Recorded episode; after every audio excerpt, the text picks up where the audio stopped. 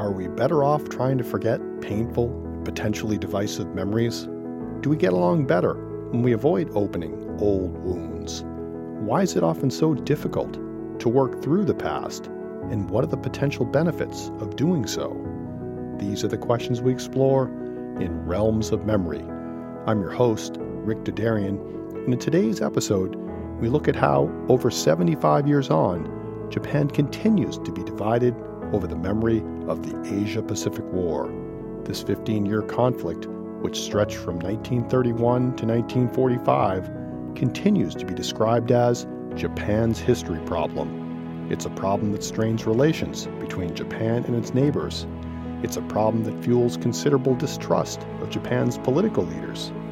In many respects, Yasukuni Shrine, located in the heart of the nation's capital, has come to symbolize Japan's history problem. To delve into this subject, we are very fortunate to welcome Associate Professor of History Akiko Takenaka from the University of Kentucky to discuss her book, Yasukuni Shrine History, Memory, and Japan's Unending Post War. Akiko, thank you for taking time to join this episode of Realms of Memory. Thank you for having me. Very excited to be here. To begin, could you help us understand what is Yasukuni Shrine and why has it become so controversial? The easiest way to explain it is sort of a military memorial, right? For all of um, the members of the Japanese military who died at war between um, 1868 and 1945 and it the assumption is that when you die at war for the emperor um, your spirit is summoned into the shrine and um, transformed into a god or merged into a god um, that is supposed to protect the nation of japan um, it has become a problem um, starting in the 1970s when um, you know the men who had been convicted um, as class A war criminals had been enshrined at Yasukuni um, in 1978.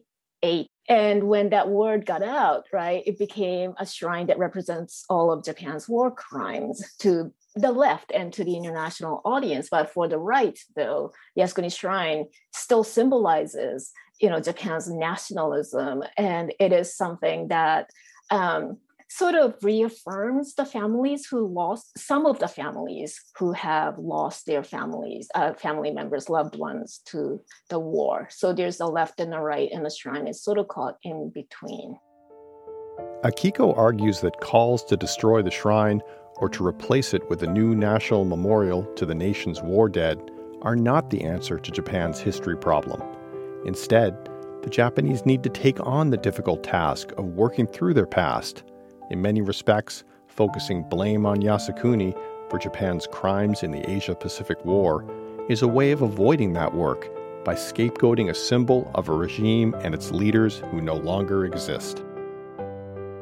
In a way, I think that the shrine is a very convenient presence for the Japanese left, who do acknowledge that Japan committed crimes during um, the 14 years between 1931 and 1945, but that if the left keeps blaming the shrine for, you know, um, convincing young men to die at war, right? That that was the most courageous thing to do, and it didn't matter what else you did as long as you died for the emperor. And so, like that kind of narrative, the left latches onto, and can argue that that is why Japan committed war crimes instead of really, you know, working on educating the youth about Japan's past. Um, sort of a, a, parallel to the, all the critical theory, um, critical race theory issues that are going around in the United States right now. Um, education is very important in Japan, but you know, many lawmakers have shied away from going in that direction. They're having lawsuits in the 70s and 80s about, you know, how to um, teach the history of modern Japan, but that's not been dealt with more recently. And so it, it's sort of to oversimplify, as long as the left is blaming the shrine, it doesn't have to confront Japan's traumatic past. By exploring the larger history of Yasukuni, Akiko takes us beyond the contemporary polemics surrounding the shrine. We come to appreciate how the shrine functioned as part of the Meiji Reformation, the period of dramatic political change beginning in the mid 19th century, which created the modern Japanese nation and national identity. Japan before Meiji did not really have a collective identity as a nation. In a way, people were more um, loyal to um, the, the daimyo of their individual domain. And there was a strong domain identity, but not a big national identity as a nation. And so this idea of, you know, commemorating everyone together in one place seemed new to me and that's where i started researching um, that that's sort of the very beginning that i was looking into and i learned that um, choshu domain where the majority of the earliest leaders of the meiji government came from um, and, and it's still true today. A lot of the recent politicians come from that area too. But Choshu Domain, which is at the western end of um, of, of the, the biggest island of Japan, um, they were conducting sort of this domain-wide rituals to remember the lives lost for the cause of their particular domain. And there are no ex- existing records about this to sort of definitively say that this is the case, but I'm speculating that that is where this idea came from. And the leaders of the new government decided to sort of expand what they were doing back in Choshu domain to a nationwide project, um, especially to sort of create a new national identity, collective identity um, through one memorial. And this is a time where you know japan was being sort of pressured from um, the outside right? And so when you get pressure from the outside you have to create develop a, a sort of a collective identity. And it came as a part of that process. Using the shrine to form a new japanese identity was no easy task. For decades those who visited the shrine came primarily from the tokyo area their motivation for going to Yasukuni had little or nothing to do with any kind of national or patriotic sentiment. Well, initially it was just the local people. Um, and you know there were all these rituals to appease the dead that had been going on traditionally, like sumo matches and fireworks and things like that. Um, um, started to take place on the shrine grounds, and so you know the local people would go um, to enjoy the space, right? And enjoy the events. And so I read a lot of, you know, diaries and memoirs of um, writers who grew up in the area. And then they would talk about it as like a park, a very cool Western style park. Um, and that they went to go see circuses and horse races and things like that. And so, in a way, it was just a, a, a a famous spot.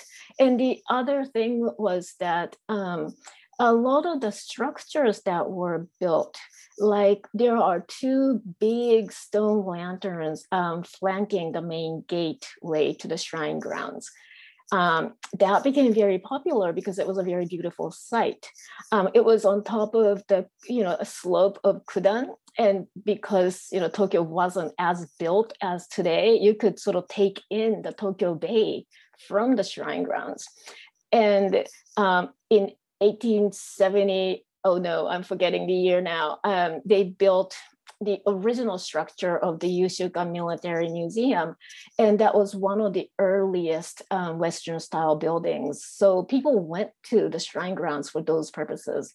And they weren't very conscious about who was what what the shrine was for and, and who it was enshrining. Very gradually, Yasukuni did become a site of what Akiko describes as institutionalized joy as Japan embarked on its own project of imperialist expansion at the end of the 19th century with wars against China, then Russia, Yasukuni became a place for the celebration of Japan's military victories. Two main events really helps um, sort of nurture this this institutionalization of joy and it's the two wars that happened around the turn of the 20th century. So Sino-Japanese War, um, 1894 to 1895, and the Russo-Japanese War, 1904 to 1905. And Sino-Japanese War was the first major international war that Japan, modern Japan, had fought.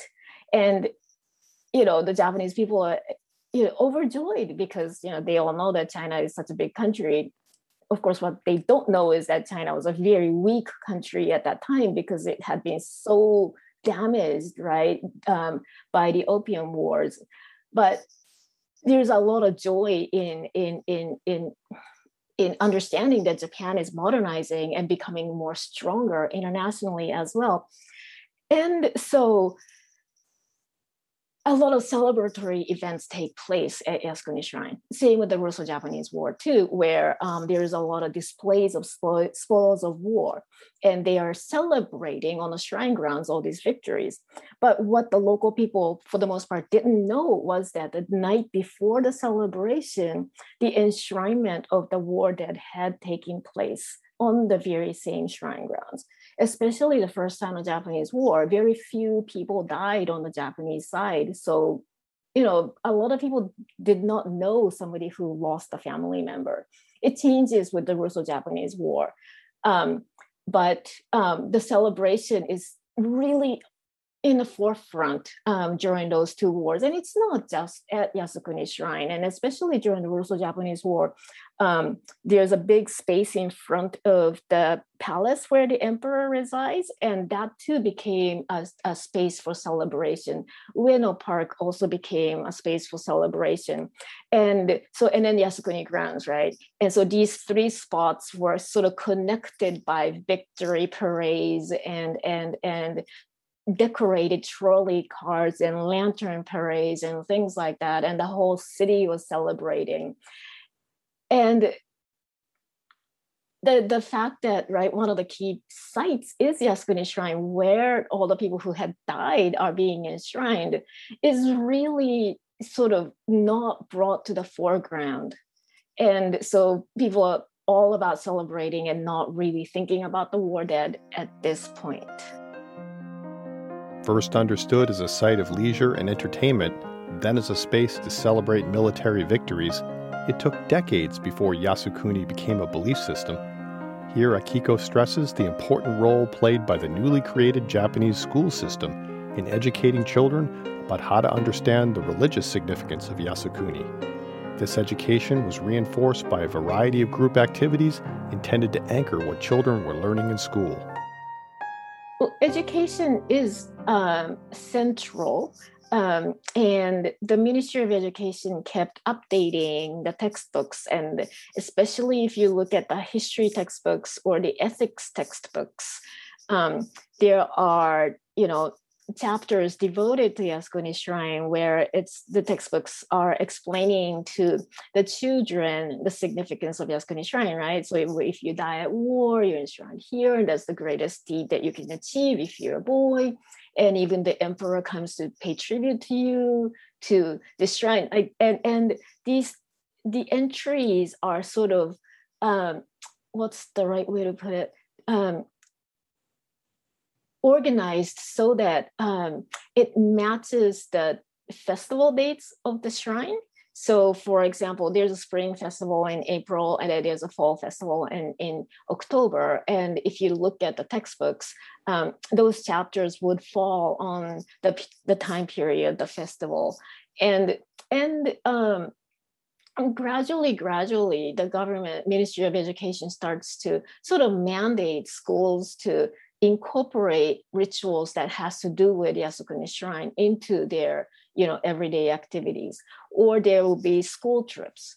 Um, and um, there are these graduation trips which is not the kind of graduation trips that happen in the us but for example so elementary school in japan is six years. On your sixth year um, at some point you get to take a collective trip through your school couple of nights away.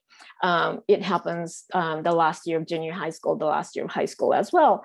And the Ministry of Education starts to pressure a lot of the elementary schools in particular to, to bring the students to Tokyo to to visit Yasukuni Shrine as a part of um, you know the graduation school trip. So there are these things that are being sort of gradually mandated um, from Tokyo to the local schools. Once the Asia Pacific War began in 1931, the use of group activities to show proper forms of respect and reverence for the military and the war dead took on an entirely new magnitude of importance. Through group activities, which were often compulsory, social conformity became a powerful mechanism for indoctrinating the Japanese in right ways of thinking and behaving. So there are a variety of units, and you know, schools can be a unit, right? Um, or youth groups that were present in every village or neighborhood associations or even workplaces. And so things that are sort of reported as volunteers doing X, Y, and Z, it's usually um, children doing something as a class because, you know, the school principal may have pressured um, the home homeroom teacher to take the kids to go volunteer somewhere. But these are always reported as voluntary things. And I think I talk about one um, celebration, was it? And then it's sort of reported as the spontaneous event, but in fact, they were being told by um, the neighborhood association to congregate on top of this mountain in order to offer a prayer and things like that. So um, it, it is under pressure, but at the same time, if you are either celebrating or offering respect to uh, in the direction of the, the imperial palace or going to visit Yasukuni Shrine, um, if you do this in groups, you're sort of watching each other in a way. And so it, you, you're being you're mutually surveilling each other, right? Which means that you can't really go out of step, which means that everyone's sort of behaving and internally censoring their movements and their expressions. But then when you look at each other, when you look around, what you see is this sort of product of self censorship, right? And then so you're looking at other people, and then you're kind of like, oh, they seem happy, so this must be a happy occasion. They are doing this with such enthusiasm, so that must be true. And then for many, it becomes this is sort of a practice in indoctrination, and that you some people would gradually start to believe um, the actions that they are taking the commitment of Japan's wartime regime to harnessing the power of groups to show respect and reverence for the war dead was extraordinary. Just as the Meiji government had orchestrated the institutionalization of joy through celebrations of Japan's military victories at the turn of the 20th century, it now focused on the institutionalization of grief. The attention and detail devoted to the proper treatment and sentiments owed to the war dead were intended to help the Japanese to internalize a sense of pride and joy rather than sadness and grief that their loved ones had died in the service of the nation. Akiko uses the case of one ordinary foot soldier, Private Umekichi, killed early on in the Asia Pacific War to illustrate this point. So this is a young man who enlists in, I believe, 1934, and he goes to, um, you know, Manchuria to ostensibly protect um, a Japanese academy there. And and a few days after his training is done, he is killed um, while he's sent on a mission. And yes, he is treated with a lot of care. You know, his body is cremated with in a Buddhist service, and some of his ashes are um, buried in a local um, cemetery, the rest of his ashes are carried back home um, in the hands of a superior. and right it takes a train through manchuria to the south to dalian and then takes a boat from there to Kobe and then train to um, Kanagawa, which is a prefecture south of Tokyo. And along the way, these are patriotic women's groups. They they you know greet the train, which of course means that they have been supplied with schedules right? And instructed to gather at a particular station at a particular time to sort of welcome and and and pay tribute to this box of ashes traveling home. And he finally comes home. The mayor goes with the parents to retrieve the ashes. The village hosts a big funeral um, and dozens and dozens of people line up for the funeral parade. The house is receiving guests for days after the funeral. They even, you know, receive a token gift in the name of the emperor and the empress. Of course, this is earlier on in the war, and Japan's not in an all, all-out war yet, which means that the number of people killed are not very high. So it was possible to do this. Um, and then a few months later, the family receives an invitation to the memorial service at Yasukuni Shrine. And what happens is that you know they get to travel, and this this was for every warded, right? Kanagawa is very close to Tokyo, but regardless of where you lived, you received an invitation, discounted train tickets. Um, you had a place to stay for f- several nights in Tokyo, and then you would travel to Tokyo. You would attend the memorial service, um, and then you also got to sightsee in Tokyo. And all of this was preserved um, in multiple photographs that were compiled into a photo album that the family received in the mail at a later date. So that is a lot going on for you know a foot soldier. As the war grew in scope and scale, enshrinement at Yasukuni broadcast to all of the nation helped prepare the living for the far greater loss of life in the years ahead.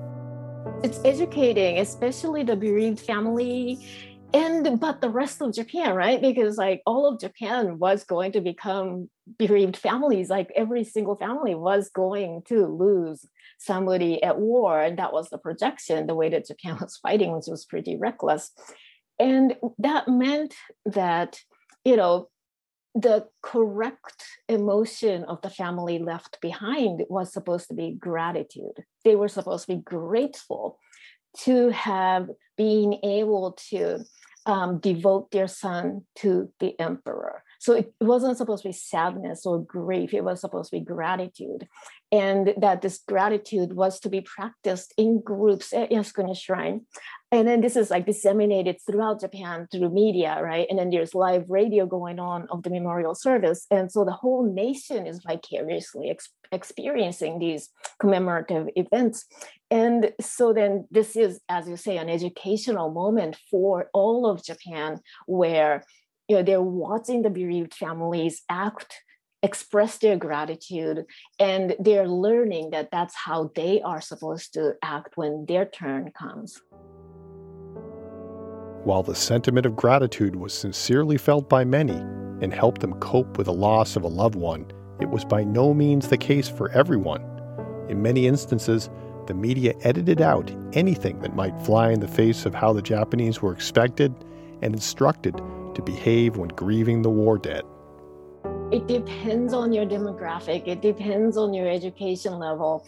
And so i have an excerpt of a group discussion um, amongst elderly mothers who had just lost their only son and they're sort of like and the only son who had been their only family. I don't know how they find these women but um, and they are talking about it's it's all gratitude right that they are talking about and and with that demographic i feel like maybe they did really believe in that and they had believed that they were supposed to be grateful and they were. And and in a way it's a coping mechanism too right? If if what they lost was for a good cause maybe it is something that they can live with. But you know that's juxtaposed with this um, sort of recounting of um, of uh, uh, an experience by a, a, a, radio announcer who was doing like radio, live radio announcing of um, one of the memorial rituals. And there were like screams from coming from the groups of bereaved families like murderer give me back my son and he's like remembering decades later that he had to try so hard to prevent the microphone from picking up those words and and that that was like the most difficult um, thing that he did during his time as an announcer.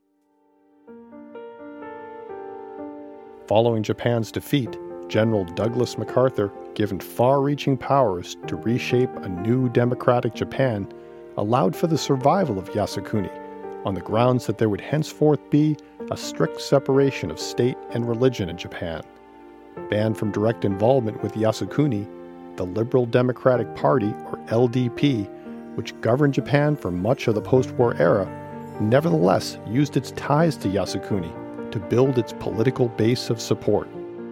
LDP pretty much came to power by catering to the bereaved families and, and by sort of promising that they would sort of restore Yasukuni Shrine to its former glory, right? Because at the end of the war, um, the the government had to pull pull its support from Yasukuni Shrine, um, and it Yasukuni Shrine was privatized which means that it's a private religious entity and the government can't officially have anything to do with it. So there was that constitutionality issue as well.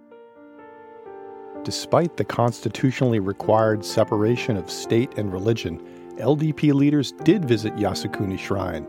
However, in deference to the Constitution, they went to great lengths to avoid visiting Yasukuni in an official capacity. They always try to sort of skirt the constitutionality issue and, you know, not go on August 15th or say that they're going in a private capacity, right? So they would say that I'm here as a person. I'm I'm I'm here as a private person, or or some would say that well, my uncle is enshrined here, my brother is enshrined here, and that's who I came to see. All of this changed in 1985 when Prime Minister Nakasone made a dramatic break with political precedent. Doesn't really become a huge international problem until 1985 when then Prime Minister Nakasone visits Yasukuni Shrine on August 15th, which is the day that you know Japan commemorates the end of the war. Um, even though it's not an official day, right? It's not the day that the San Francisco Treaty was signed, and it was the day that the emperor announced that he was ending the war. But in any case, um, so Nakasone went to Yasukuni Shrine on August 15th, and he, he declared that he is there in his official capacity as the prime minister of Japan. China is enraged by this because, you know, the optics, right? The the prime minister, the leader of Japan, going to pay tribute to a shrine in which Class A war criminals are worshipped. The optics of that was just, just so horrible. And that's when um, the Yasukuni issue like really becomes an issue. Yasukuni wasn't just an international issue that enraged Japan's neighbors. It also caused serious rifts at home. Okinawans whose prefecture was the only place where fighting actually took place on Japanese soil, were shocked to discover that many of their loved ones had also been enshrined at Yasukuni. A once independent kingdom, annexed by Japan in the 19th century, many Okinawans felt that they had been brutally treated by the Japanese military and sacrificed by the Tokyo government in a hopeless conflict. How was it that a site devoted to the military war dead also included Okinawan civilians. Here, Akiko explains how Okinawans found themselves caught up in another form of collaboration between the shrine and the LDP leadership. Right after the Allied occupation ended at the end of April 1952, the Japanese government passes this law called War Injured and War Bereaved Families Act And in Japanese, this is engoho. And it was, you know, a monetary support in forms of pensions and one-time um, gifting of money to the bereaved families. In order to receive this fund, the family member had to, you know, fill out paperwork and say that so this is my husband and this is his, you know, personal biological information. He was killed in this area on this date, da da da da. I'm requesting uh, financial support. And so bereaved families started to do this. Um, the following year, in August of 1953, this engoho is expanded to Okinawan civilians. And this is because many civilians aided the Japanese military in Okinawa.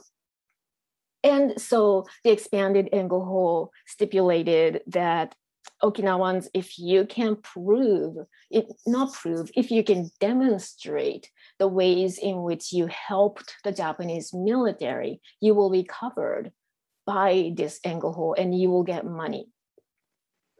And you know, many Okinawans were impoverished and they had uh, many had conflicted emotions about this, but many filed this paperwork in order to get financial support that they desperately needed.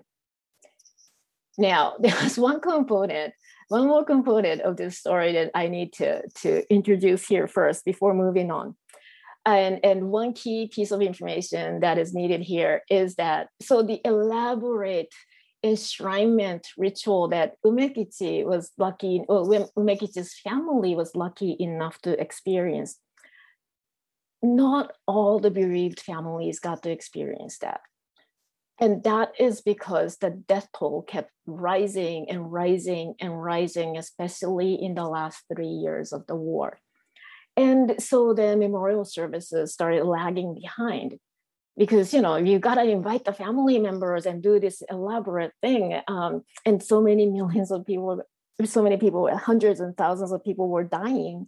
And at the end 2.3 million and some change men lost their lives which meant that in august 1945 when the war ends only about 10% of the dead had been enshrined eh, at Yasukuni Shrine, which means 90% of 2.3 million, I'm not going to do the math, but significant number of people had still not been enshrined. And so Yasukuni Shrine wants to memorialize all the outstanding members, but since it's been privatized, it's it doesn't have the resources that it used to have. And so it reaches out to the government for help of course, because of the constitution, the government is not supposed to help the shrine. But they strike a deal. The government had this internal document of all the list of the people who had applied for pension through this engoho.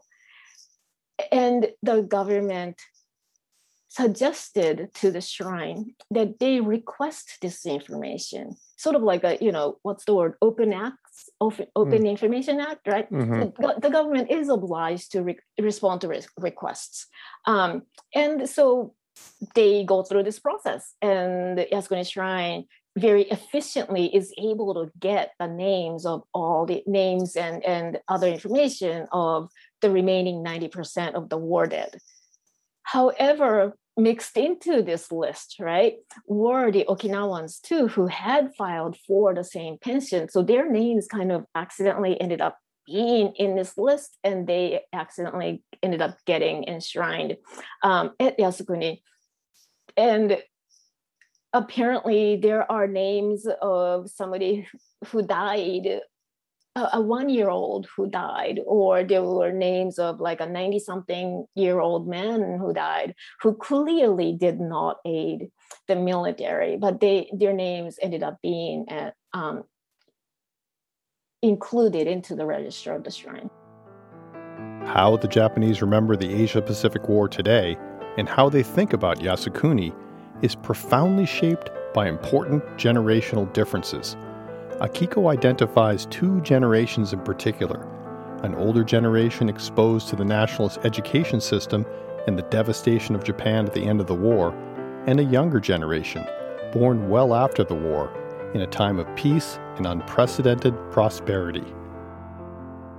So, first, the generation that were children during the war, because the war lasted for such a long time, right? If you're born anytime between 1931 and I don't know, early 1940s, your whole life is about war, and you are um, receiving lessons using the most nationalistic, most revisionist textbooks.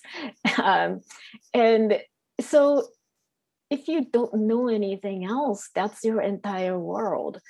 And your entire world is that the emperor is God, and you know, Japan's war is this holy war, and it's almost like manifest destiny, right? You grow up believing in that because that's the only world you know. And so, so many people talk about the tremendous sense of betrayal that they felt in August 1945, that the adults were all lying to them. And that becomes um, augmented when school starts again, right?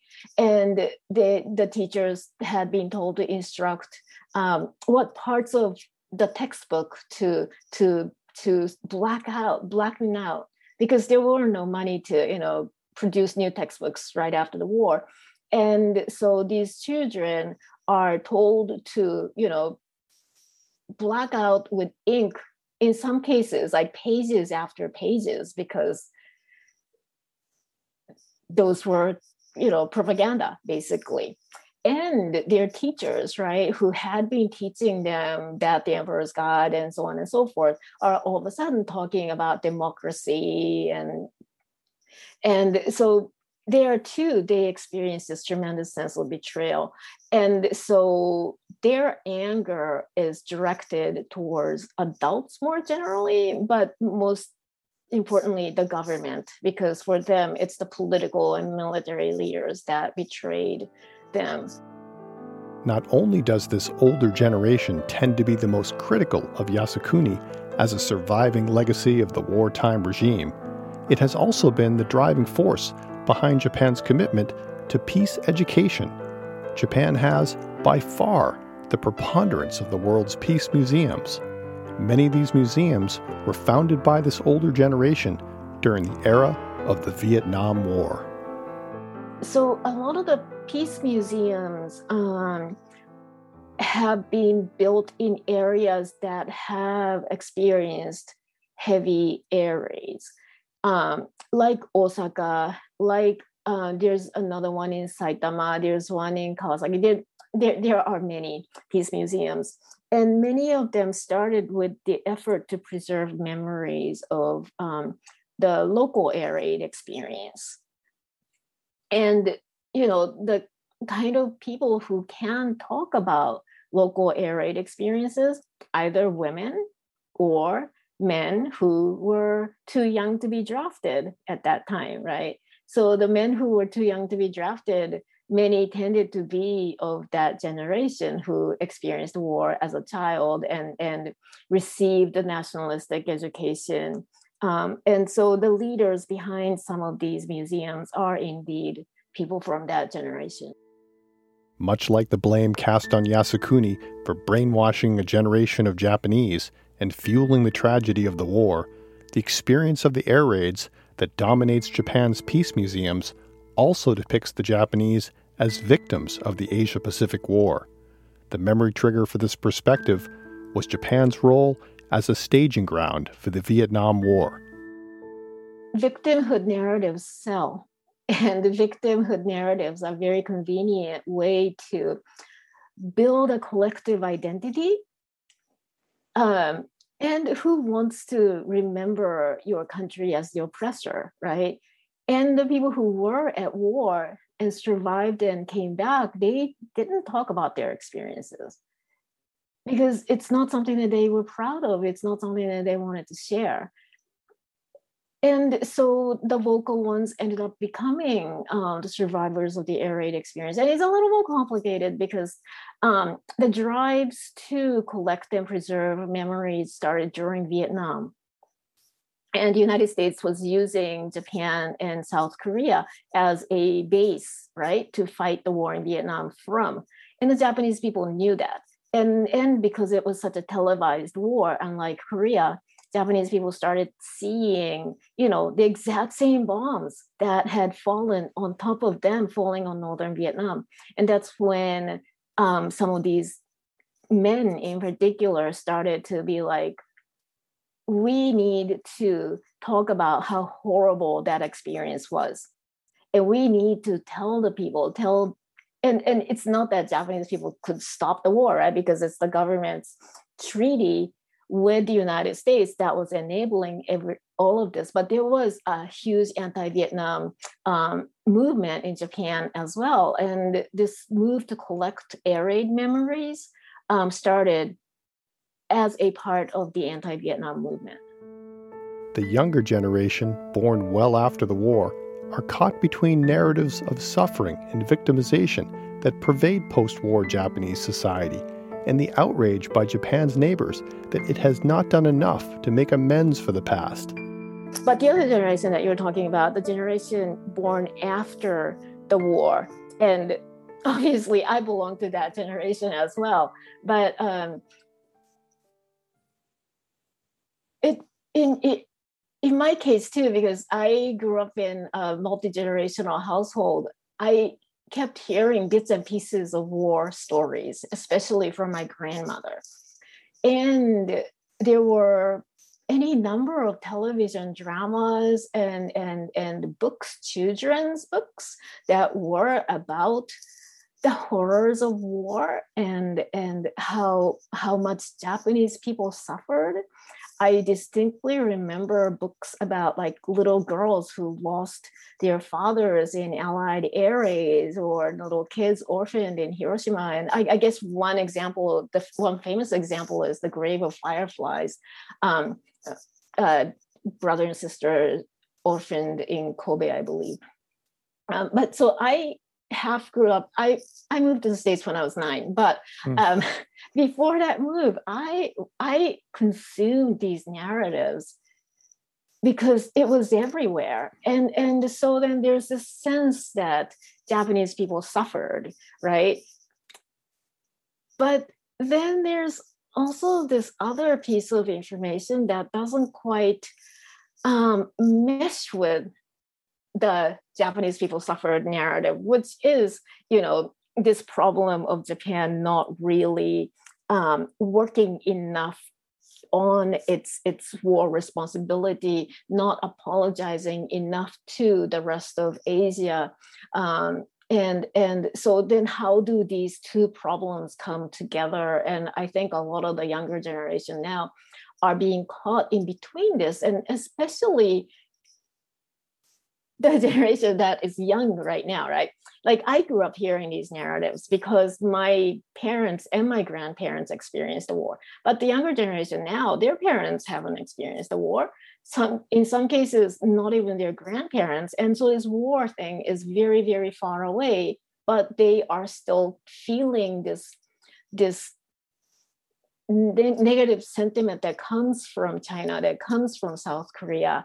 And and but on the other hand, these stories of Japanese suffering still persists in Japanese society. So it and and and um, this time period is not being taken up in in mandatory education in particular, and not even in high schools, which means that they are many youth are at a loss. I I think when it comes to Japan's past.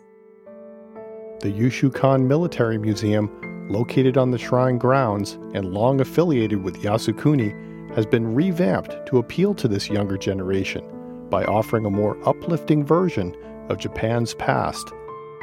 Just as with any history museum, it, it you know if you go through the rooms, it's chronological. You look at the earlier wars, right? Sino-Japanese War, Russo-Japanese War, but the main portion of the display is about the Asia Pacific War um, you know, told in a very revisionist way.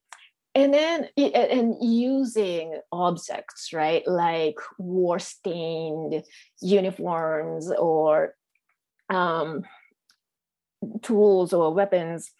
And then and, and and letters letters that these men wrote back home and in the last couple of rooms you see photographs hundreds of photographs. You're, you're sort of surrounded by photographs of faces of the men who are enshrined at Yasukuni and, and several women.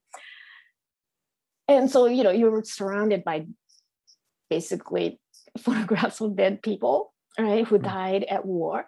And this is after going through this narrative of you know japan fought back and sacrificed and defended itself. And then you see the faces of these men and some women and so if you're coming into this with a blank slate just because you don't really learn about modern japan in school right? But you're sort of grappling with this like, but there was supposed to be all this suffering, but we're supposed to be bad guys. What's going on? And then if you go into that museum with that kind of an attitude, I mean, not everyone, but you know how there are notebooks at the end of many museums where the visitors would write down, you know, their thoughts. And whenever I go, I would flip through the pages and and they there there are so many writings about oh my gosh, I am so proud of my country now. I don't know why nobody taught this in school. I'm so grateful, da da da. And, and it, it, it is a very dangerous tool. Yasukuni Shrine has become the focal point for the divisions in Japan over the memory of the Asia Pacific War. Derided by the left for promoting the fanaticism of the past and honored by the right as the preeminent shrine to the nation's war dead, the true complexity of Yasukuni gets lost in the crossfire. Akiko reminds us that Yasukuni has never had one meaning. First a site of leisure and recreation, it took decades for Japan's leaders to transform Yasukuni into a space for the celebration of military victories. It was only at the start of the 20th century that Yasukuni became a sacred site for the nation's war dead. In the post war years, the LDP used the shrine to build support among bereaved families. The revisionist narrative at the Yushukan Military Museum now targets a younger generation, unsure about the nation's past. Akiko explains that it is precisely because she prefers to chronicle the complexity of the site rather than take a side in Japan's memory wars that Japanese publishers have been reluctant to translate her book.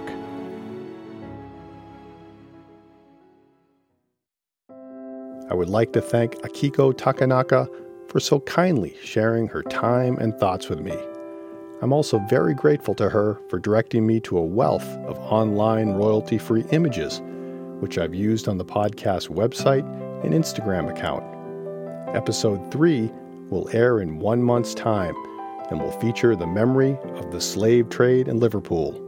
Although it was only active in the slave trade for about 50 years, Liverpool ships carried 10% of all the slaves during the entire 400 year history of the Atlantic slave trade.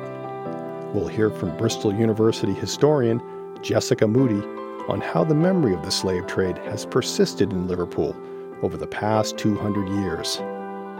Follow us on Instagram or Twitter or go to our website, realmsofmemory.com, for updates on the podcast schedule and details of future episodes. I'm your host, Rick Dadarian, and thank you for listening to Realms of Memory.